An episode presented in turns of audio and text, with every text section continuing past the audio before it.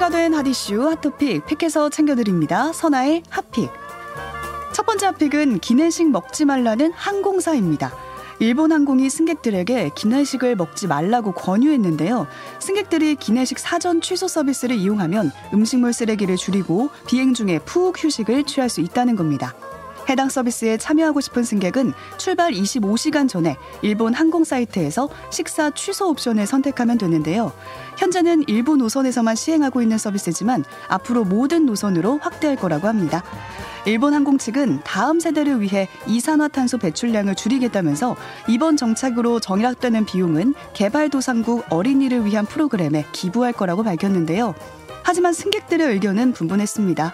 환경을 위해 기꺼이 기내식을 생략하겠다라는 사람이 있는 반면에 이번 정책이 단순히 항공사의 상술이다라는 의견도 엇갈렸는데요. 우리 누리꾼들의 반응도 그랬습니다. 기내식 먹는 것도 여행의 즐거움 중 하나인데요. 라는 반응도 있었고요. 친환경이라 발, 빨대 안 주고 충전기 안 주고 기내식도 안 주면서 돈은 왜 똑같이 받나요? 탄소 제로가 왜 나옵니까? 비행기 운행 자체가 온실가스 배출인데요. 라는 반응 보였습니다. 두 번째 핫픽은 공주 쾌유 위해 승려된 태국인입니다. 의식 불명 상태인 태국 공주의 쾌유를 기원하면서 태국 국민 무려 7,800여 명이 출가를 해서 승려가 됐습니다.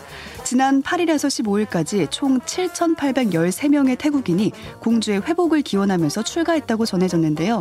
공주는 이 태국 내에서 그야말로 셀럽, 큰 인기를 끈 인물입니다. 미국 코넬대 법학 전문대학원에서 석박사 학위를 취득했고요. 방콕으로 돌아와서 대검찰청 검사가 됐는데요. 검사 프린세스라는 별명까지 얻으면서 차기 국왕 후보로도 주목을 받았습니다. 하지만 지난해 12월 군견대회 참가를 앞두고 반려견을 훈련하다가 기절하고 지금 현재까지 의식불명인 상태인데요. 원인은 마이코플라스마 감염에 따른 심장 염증으로 알려졌습니다. 이 소식에 태국 국민들은 큰 슬픔에 빠졌고요. 공주에 대한 사랑과 빠른 회복을 기원하면서 승려가 되겠다는 사람들이 본물처럼 나왔습니다. 누리꾼들은 현대사회에 공주라는 말이 좀 어색하긴 하지만 그래도 공주를 사랑하는 태국인들의 마음은 진심이네요. 태국 공주의 빠른 쾌유를 바랍니다. 이름은 너무 어려워서 생략합니다. 라는 반응 보였는데요. 참고로 공주의 이름은 파차라 끼띠아파 나렌티라 테파야 와디입니다. 세 번째 픽은 토끼떼 포획 나선 제주입니다. 제주 도심에 위치한 사라봉에 수십 마리의 토끼떼가 나타났습니다. 사라봉 정상에 오르면 토끼가 껑충껑충 뛰어다니는 걸 쉽게 발견할 수 있는데요. 이 토끼떼는 검은색부터 회색, 얼룩무늬까지 다양했습니다. 개묘년의 토끼를 보는 즐거움도 물론 있지만 문제는 이 토끼가 원래 사라봉에 서식하지 않았던 종이라는 거죠.